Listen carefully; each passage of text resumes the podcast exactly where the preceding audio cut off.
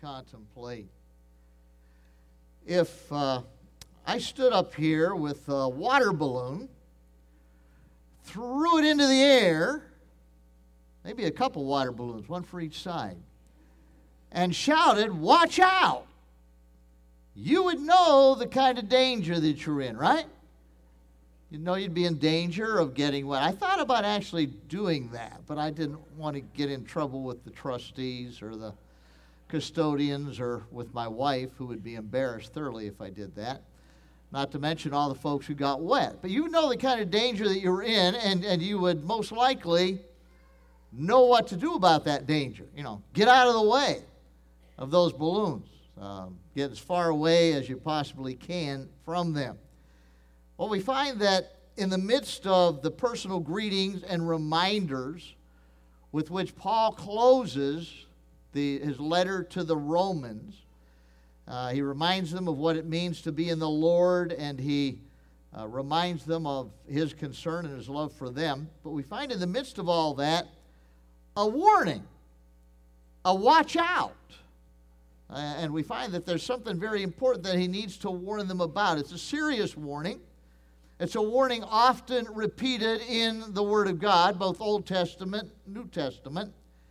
It's a warning which is very relevant for Christians in 2018. It's not real popular among preachers. You don't have, hear a whole lot of sermons on the kind of warning that the Apostle Paul gives here in the last verses of the book of Romans. It's not very appealing to the people in the pews. It's not a, it's not a positive thing. It's kind of got a, a negative slant to it. and People don't like the negative. But you know, there are some negatives. Just as there is a, a heaven to gain, there is a, a hell to shun. And hell needs to be preached about just as much as heaven needs to be preached about. But we find that uh, the, the warning that's given here is a warning against false teachers. Those who divide by distorting and rejecting the gospel message, the gospel message which says that we are saved by grace alone through faith in the Lord Jesus Christ. The common idea today is that people get saved by just doing the best they can, being sincere, and if you do that, you, you get before God and you'll be accepted into glory. That, that sounds nice. It's not biblical. It's not what God has told us. We're saved by grace through faith. And there are those that today distort the gospel message. They want to tell us that there are many ways to God. There are many gods that can even get you into heaven. The Bible says there is one God and there's one way for us to be right with God, one way for us to get into heaven, and that is through the Lord Jesus Christ. These false teachers also distort the Word of God as he, he gives the warning here in verse 17. He says, Now I urge you, brethren, note those who cause divisions and offenses contrary to the doctrine which you learn, and avoid them. Here, here's the problem they, they uh, cause divisions and, and offenses that run contrary to the teachings of Scripture. They run contrary to the teachings and doctrines of the apostles which now we have recorded for us in the Word of God. Don't have any apostles around anymore. But thank God we have the writings that God gave to us in our Testament, our New Testament, that came primarily through the apostles and those very closely associated with the apostles as they were moved along by the Holy Spirit of God to get down on paper what we have in our in our Bibles, in the original autographs of which we now have translations and, and, and copies. But as we uh, consider the, this warning that we have, there are four factors that we want to look at this morning, as they're laid out in this passage of Scripture, related to this very serious warning. It's a serious warning because the thing that's at stake is the souls of people, the eternal souls of people. When you believe the wrong thing, it can affect your eternity. You can, you can believe that taking a, a particular remedy is going, to, is going to cure you from something. But if it's poison, it's not going to cure you, it's going to kill you. If you believe the wrong things about God and the, right, the, the wrong things about how we get right with God, it, it can affect your soul. for all of eternity. So we're talking about a very serious warning. And the first thing we find is the people to whom Paul's given this warning, and it's some dear relations that he's warning here. Brothers in Christ, brothers and sisters in Christ are the ones being warned. Those that have a, a relationship with the Lord Jesus Christ, they also have a relationship with Paul, and they are, are warned urgently and strongly. And we think about the kind of things that Christians can should be warned about. You know, there are some things that if you really know Christ as your Savior, we don't need to be warned about. If you really know Christ, we don't need to be warned that we're going to go to hell, that somehow we're going to lose our salvation that God's given to us out of His amazing grace, and we're going to go to hell. We, we don't need that warning. We don't need to be warned about the loss of, of salvation. That would run contrary to the Scripture. But there are some things we do need to be warned against.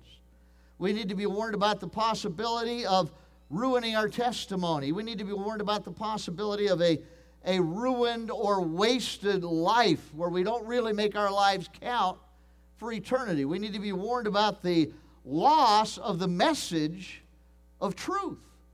Truth can be distorted. Truth is under attack, and truth will, will continue to be under attack. And we need to contend for the faith. We need to contend to the truth. We need to make sure that we we have the truth and we're hanging on to the truth and, and know why we believe that what we have is true. We need to be we need to be warned about the possibility of losing the joy of our salvation. And we need to be warned about the influence of false teachers. False teachers are out there and they can affect you and me as Christians. We listen to the wrong people they can lead us astray. Can they take our salvation away? No. But you can certainly lose the joy of your salvation. You can lose your effectiveness for Christ as far as living a life for Him. And you can lose the ability to really make your life count for eternity. So, this, this is warnings that are, are pertinent to us, just like they were to the people to whom Paul is, is addressing himself here in Romans chapter 16. And he warns them strongly, urgently. And the, uh, the reality, the danger that he warns them against, is spelled out for us also in verse 17. It's those who cause divisions and offenses contrary to the doctrine which you learn. He warns us and warns the readers there in, in Rome uh, about those who would come in and teach things that were contrary to what Christ taught and things that were contrary to what the apostles taught. And uh, those that uh, are, are going to lead people astray. That, that's the warning about false teachers that are going to come along. And these are, are warnings that are given repeatedly in Scripture. As I said, there, there's not a ton of preaching or teaching done on that subject because, you know, it's just it's not a real popular thing for people to hear about. But false teachers are a very real danger that are out there and have been out there as well. We find a number of passages of scriptures the, the warnings come. We have them in the Old Testament where false prophets are, are warned about. We have Jesus speak in the Gospel of Matthew where he says, Beware of false prophets who come, into, come to you in sheep's clothing, but inwardly they're ravenous wolves. You will know them by their fruits. Do men gather grapes from thorn bushes or figs from thistles? In verse 20, in chapter 24, verse 24, he says, For false Christs and false prophets will rise and, and show great signs and wonders to deceive, if possible, even the very elect. Jesus warned about false teachers coming, false prophets coming on the scene. Acts chapter 20, the Apostle Paul meets with the uh, leaders of the church in Ephesus, in Miletus, as he's on his way to to Jerusalem. And, and Paul, as it turns out, is going to be arrested there in Jerusalem. And he's not going to get to see these folks again. And he's aware of that fact. And one of the things he chooses to do is to warn them. He warns them in verse tw- in, in chapter 20, verse starting verse 27. Paul says, For I've not shunned to declare to you the whole counsel of God. Therefore, take heed to yourselves and to all the flock among which the Holy Spirit has made you overseers, to shepherd the church of God which he purchased with his own blood. Telling those church leaders, lead the church along. And he also tells them, For I know this, that after my departure, savage wolves will come in among you, not sparing the flock. And from among yourselves, men will rise up, speaking perverse things to draw away the disciples after themselves. Therefore, watch and remember that I, have taught you. Philippians chapter 3, uh, verses 18 and 19, Paul says, For many walk, of whom I have told you often, and now tell you, even weeping, that they are enemies of the cross of Christ, whose end is destruction, whose God is their belly, whose glory is in their shame, who set their minds on earthly things. 1 Timothy chapter 4. Now the Spirit expressly says in the latter times, some will depart from the faith, giving heed to deceiving spirits and doctrines of demons, speaking lies and hypocrisy, having their conscience seared with a hot iron forbidding to marry and commanding to abstain from foods which God created to be received with thanksgiving by those who believe and, and, know the truth. We could go on, but you get the idea? Repeatedly in Scripture, there are warnings false teachers are coming. It's going to happen, and, and that's what we find here in this passage here in Romans chapter 16. False teachers are on the way. Those are going to teach things that are contrary to what the apostles taught those that teach things that are contrary to what Jesus taught, those who teach things that are contrary to what the Bible teaches. How do you know truth from error? Well, let me tell you, this book is truth. And anything that runs contrary to it is error. If this book says that there's one way to God and one way to heaven, then anybody that says there's many ways to heaven is in error. Now, that may not sound nice to be disagreeing with people, but let's face it, folks, anything that runs contrary to truth is error. Anything that comes contrary to that which is right is what? It is wrong. It is wrong. And there are people running around this world teaching wrong things in churches, in churches, in seminaries, in Bible schools. And one of our great scourges in the world today on the internet.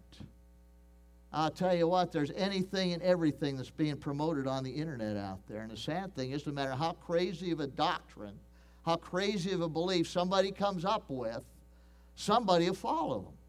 Somebody will believe them. Why did 900 people drink the Kool Aid down in Guyana with James Jones? They followed a false teacher who slept with young girls, multiple young girls, and, and, and taught things contrary to the Word of God. But people followed him, followed him to their very deaths. A sad, sad situation. So we find that the, the, the danger is, is, is real. It's, it's given repeatedly in Scripture. And, we find that it's a warning which is proven to be absolutely necessary as well. Because all we have to do is, look at, at what has happened in the world today. We've had the development of, of works religion in Romanism and in, in other groups. we find that big problems came along for the early church when uh, it, the, the Christianity was recognized as the official religion of the Roman Empire by Constantine. Uh, it, you say, that, that sounds like a pretty good thing for that to happen. The only problem is the, the church developed some false doctrines. They started to teach that you could be saved by being baptized as a baby. And they, they began to teach that you, you had to be in the good graces of the church in order to be right with God. That was salvation was through the church. Salvation was through the rituals. Salvation was through the sacraments. And when the, the, the Roman government, the Roman Empire, recognized Christianity as the official, the official religion of the Roman Empire, people began to get persecuted by the state if they didn't go along with these false teachings of the church. And, and this continued on into the, the medieval times, the Middle Ages, the Dark Ages. And in fact, sadly, people were kept in, in ignorance just follow along with, with what you're being told. And don't, don't ask questions. Don't create problems. Go along with the, with the party line here. And that went on for several hundred years. And what a sad thing that is that that, that took place. Now, this, this work salvation is still around today, isn't it? In fact, you go to the average person on the street that doesn't know a whole lot about the Bible and ask them, How are you going to get to heaven? They're going to say, Well, I'm, going to, I'm trying to be a good person. And if I'm a good enough person, I'll make it. If I'm not, then I won't. Well, when do you find out? Well, I guess when you stand before God. That's a little bit late. Aren't you glad that's not when we find out? Aren't you glad it's possible for us to know today that we have eternal life if we, if we repent of our sin and believe in the promises of God? Uh, we find that uh, after the, the, the Dark Ages, we find the Reformation came on the scene. And the, the, the doctrine of salvation by grace through faith was recognized once again. There, there were those that had always had hung on to it, but they were persecuted severely. But we find Martin Luther and John Calvin and, and Zwingli and, and Melanchthon and, and, and a good number of others were involved in, in, in promoting salvation by grace through, by grace through faith again and, and the standard for belief being the Bible. Not the Bible and the traditions of the church, but rather the Bible. After a, time, we find in the 18th and 19th centuries, the, a, the Renaissance came on the scene. Learning began to take place quite a bit again. But there, sadly, one of the things that came along with the Renaissance were, were, were leaders like Voltaire and John Locke, Rousseau, Kant, Darwin, Marx, Karl Marx, Sigmund Freud, Julius Wellhausen. And in each of these men, there was one thing in common. They exalted human reason above the revelation of Scripture. They, they subjected the Scripture to man's decisions. Man decided what was true in this book and what wasn't. Man decided what you accept and what you don't accept. We need to accept the whole Bible, even the parts we don't understand, as being the authoritative Word of God. But at any rate, what happened was you had the, the age of rationalism come into play. And along with that, you had modernism and you had liberalism come on the scene where, where once you leave the Word of God behind, there's no, no control really on how far out of whack you can go. And Europe was plunged into that modernism and that liberalism and, and still is feeling the effects of that today. If you ever bump into a missionary to Europe, talk to him about how difficult it is. There is a, there is a, a climate of spiritual darkness in many, many places on the continent of Europe. And we're sending missionaries to, to the, the countries of the Reformation. How ironic is that? But we're doing it. We find that this modernism, liberalism, this false teaching also has affected American Christianity. We find that this rationalism and was being taught in the universities and the uh, theological schools of Europe, prestigious ones that, that had been around for hundreds of years. And that there were Americans, theological students, that wanted to go to some of these prestigious schools over in Europe, and they went over there and studied. And what happened is they got infected with this, this rationalism this liberalism. And they brought it back to this country. And this country's been affected by it. And sadly, some of these people began to teach in some of the seminaries and the schools of this country. And, and schools and university that were founded originally to train men for the gospel ministry, to preach the gospel of Jesus Christ, swallowed this hook, line, and sinker, and became bastions of theological and social and, and even political liberalism. Schools like Harvard, Princeton, Princeton University, Yale, those were all started to found, to, to train men for the gospel ministry. When you think of those schools now, what do you think of? I'll tell you what, if you go to their divinity schools, you're not going to hear about the inerrancy of Scripture. You're not going to hear about the deity of Jesus Christ. You're not going to hear about salvation by grace through faith. Well, what happened is the, the social gospel became the big thing. You, you uh, just try to, to make your time better down here, and you just try to make life better for others. And so there was a, a battle that raged in the United States of America between those who still believed in the fundamentals of the Christian faith. We're not talking here about differences over prophetic issues, things like that. We're talking about the core fundamental doctrines of the Christian faith, which have been rejected, and, and virtually it's, been, it's affected every denomination that there's, including the Baptists. There, there are, are Baptists today that stand behind pulpits and do not believe in the literal resurrection of Jesus Christ from the dead. Uh, one named Nels Ferré taught in one of the Eastern Baptist, uh, one of the American Baptist schools, and he made the statement he did not believe in the virgin birth of Jesus Christ, that Jesus was the bastard son of a German mercenary soldier in, in Israel. Isn't that pathetic? And that man was training others to go into the ministry. And, and a battle raged with those fighting for the fundamentals and those that were rejecting the fundamental cardinal doctrines of the Christian faith. And, and what happened? Every denomination was affected, and denominations split. And, you had, had groups like the, the General Association of Regular Baptist Churches, regular meaning they still stood for the orthodox doctrines of the faith. You had a group like the Independent Fundamental Churches of America come into existence. You have Bible Presbyterians and Reformed Presbyterians that stood for the truth and, and broke away from some of the other mainline denominations. You have evangelical Methodists that took their, that took their stand for things, and, and denominations divided. This church had been part of the American Baptist Convention. And back in the 50s, a godly pastor and, and group of people pulled out of that because of the false teachings that were going on in that denomination in their, in their schools.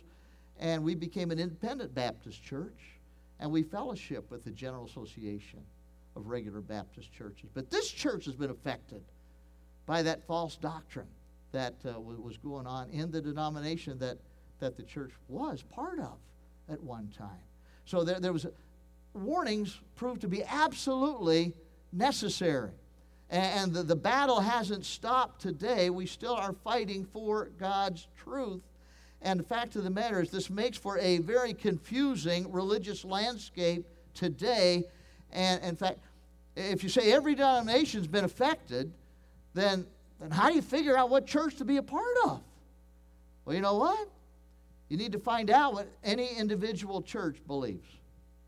And you need to find out what any particular pastor believes. Find out what they believe. What do they and you can ask them about a, a couple of things. What do they believe about the inerrancy and the authority of the Bible? What do they believe about the deity of Jesus Christ? Do they believe in a literal physical resurrection of Jesus Christ from the dead? You start asking questions like that, and somebody's him hawing around, and they don't just give you a flat out, yes, I do. I believe in the inerrancy and the authority of Scripture. I believe with all my heart that Jesus is fully God and fully man. I believe without a doubt that he rose from the dead on the third day showed himself for 40 days to the people on the earth down here to prove he was resurrected, and then he ascended to heaven. And what's going to happen one of these days? He's coming back. He's coming back. But uh, if you find somebody that's him hawing around on those things, any church, in their doctrinal statement, and any individual, be careful. And I just want to say that I am very thankful. First Baptist Church is called Pastor Mark Heron to be the next pastor because he is a man who is doctrinally solid as a rock. He believes in the inerrancy of Scripture as strongly as I do. He believes in the deity of the Savior, the Lord Jesus Christ, uh, just as this church has taught for the hundred and some years that it's been in existence. And I, I am so thankful, so thankful for that. He's every bit as committed to the Scriptures and the deity and lordship of Jesus and the gospel of grace as I am, and as the Apostle Paul was, and as the Bible is. And that's a good thing. That's a good thing. So the danger's warned against. Why is the danger warned against? Because it's so real and, and it has, it has had such an impact upon the professing church down through the centuries. So that today we live in an age we might call the age of apostasy, where the church that once stood for the the cardinal doctrines of the faith, so many of those churches have departed from it. and they're not teaching those things. They, they, they teach a social gospel, a liberal gospel. Uh, we find that, okay, what are we told to do? If that's the case, here's the warning. It's nice when somebody gives you a warning that, that there's a danger out there. They also tell you, what do you do about that? Okay, if the danger's there, what do you do?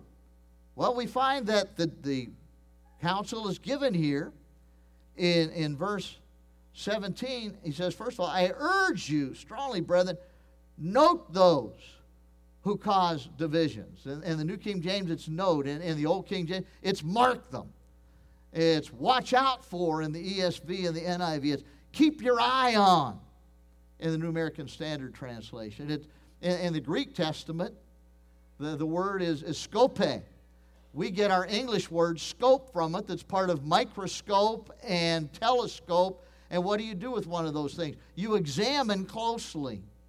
He says, Take a good look at these men who are causing divisions, teaching contrary things, and in taking a good look at them, watch out for them.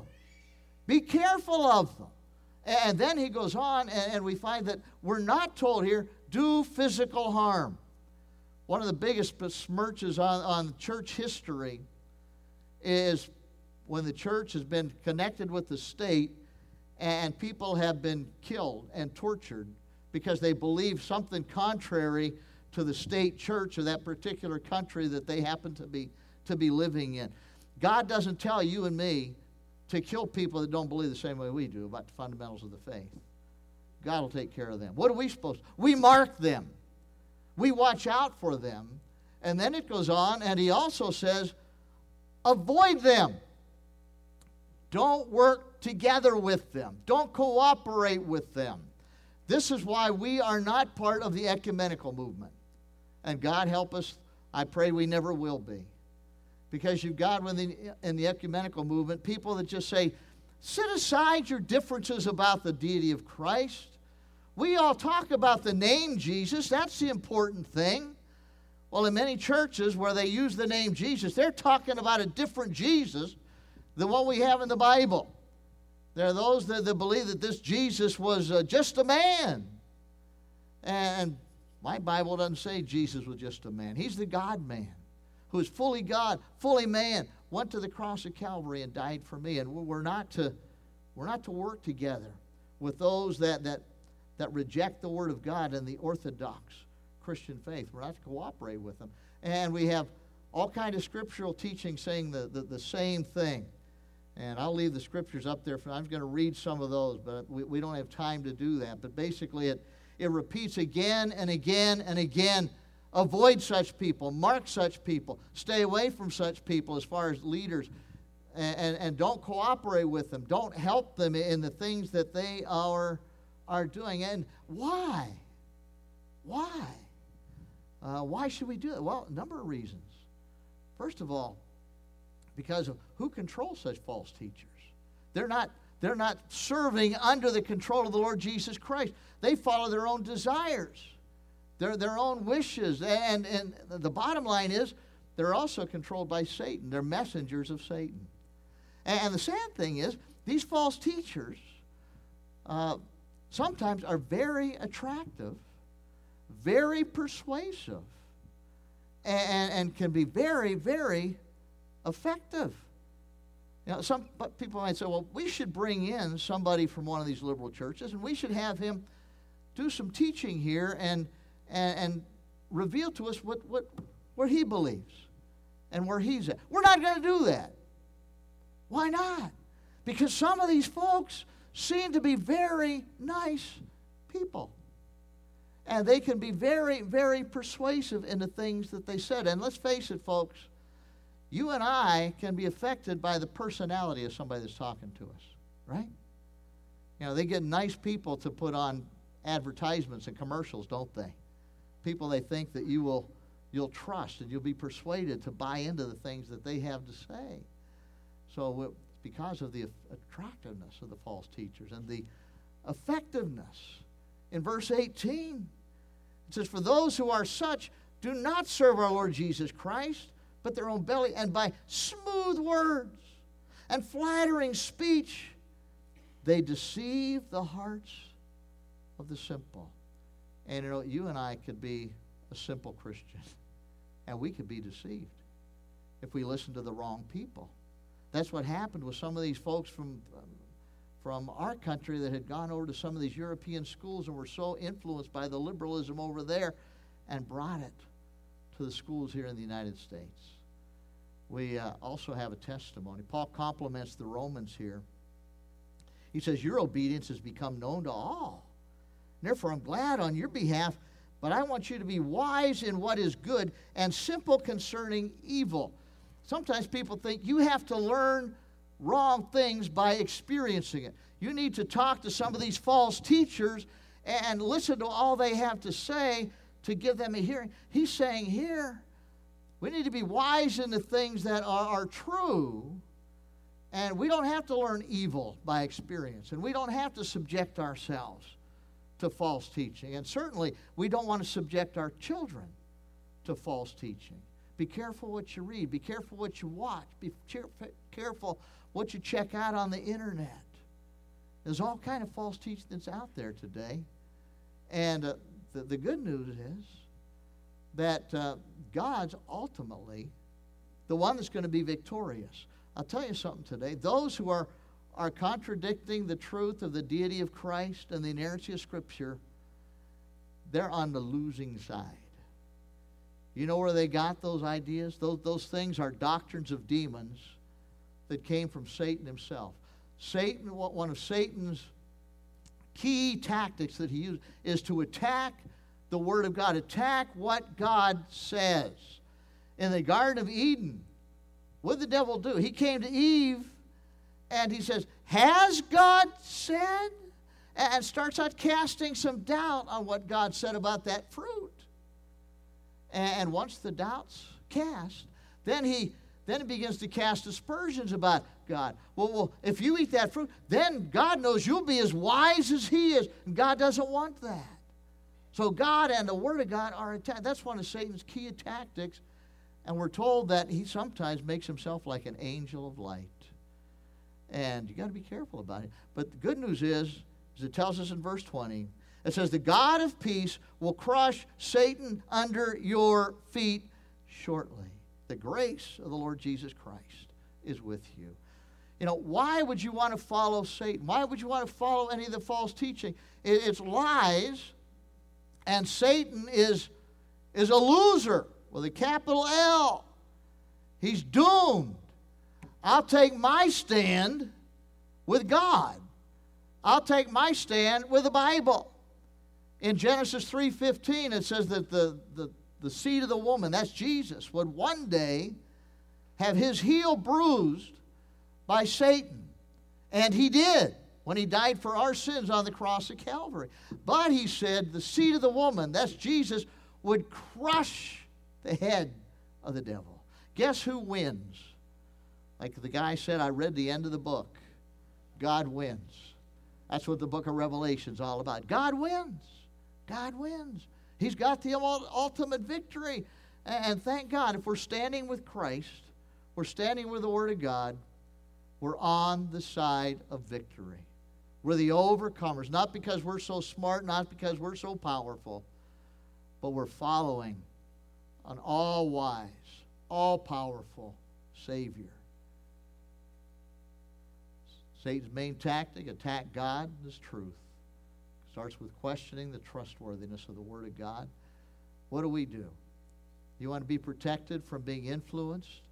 Continue to stand on the firm foundation of the written Word of God, which is the Bible, and the incarnate Word of God, who is Jesus Christ Himself. Fact of the matter, folks, Jesus and the Bible are what we need. And if anybody starts casting doubt on the sufficiency of the Word of God and the Lord Jesus Christ Himself. Run away from them. Avoid them. Mark them. Don't hurt them. Don't strangle them. You might feel like doing that. But get away from them. Stick with what is absolutely true and been proven down through the centuries. Heavenly Father, thank you for the Word of God. Thank you for a risen and living Savior who we can follow today, who has claimed to be God in the flesh, who has proven himself to be God in the flesh. And Father, help us to be careful of the dangers that are out there. Help us to be so committed and obsessed with the truth of your word that we would recognize error whenever we would see it and we would get away from it. Father, I thank you for the fact that this church has been proclaiming the truths of the scriptures and the truths of Jesus Christ as Savior since 1876. Thank you that they weathered, this church weathered the storm back in the 1950s and stood with the scriptures and stood with Jesus, didn't go with the liberal social gospel that, that questioned who Jesus really is. I thank you for that. And God, I thank you that going into the future, that the church is called a man, and Pastor Heron, who loves you, who stands for the Word of God, who believes the Word of God, who studies the Word of God, who's going to preach the Word of God. And I pray you would use him in this church and pray you'd help each of us as believers to, to go outside the walls of this church with the testimony of Scripture and the testimony of Jesus and share it with those who bring, bring across our path. Help us, Lord, to be a voice for truth in an age of lies. We'll give you the praise and glory for what you do in us and through us. We pray in Jesus' name. Amen. Let's sing a verse or so of how firm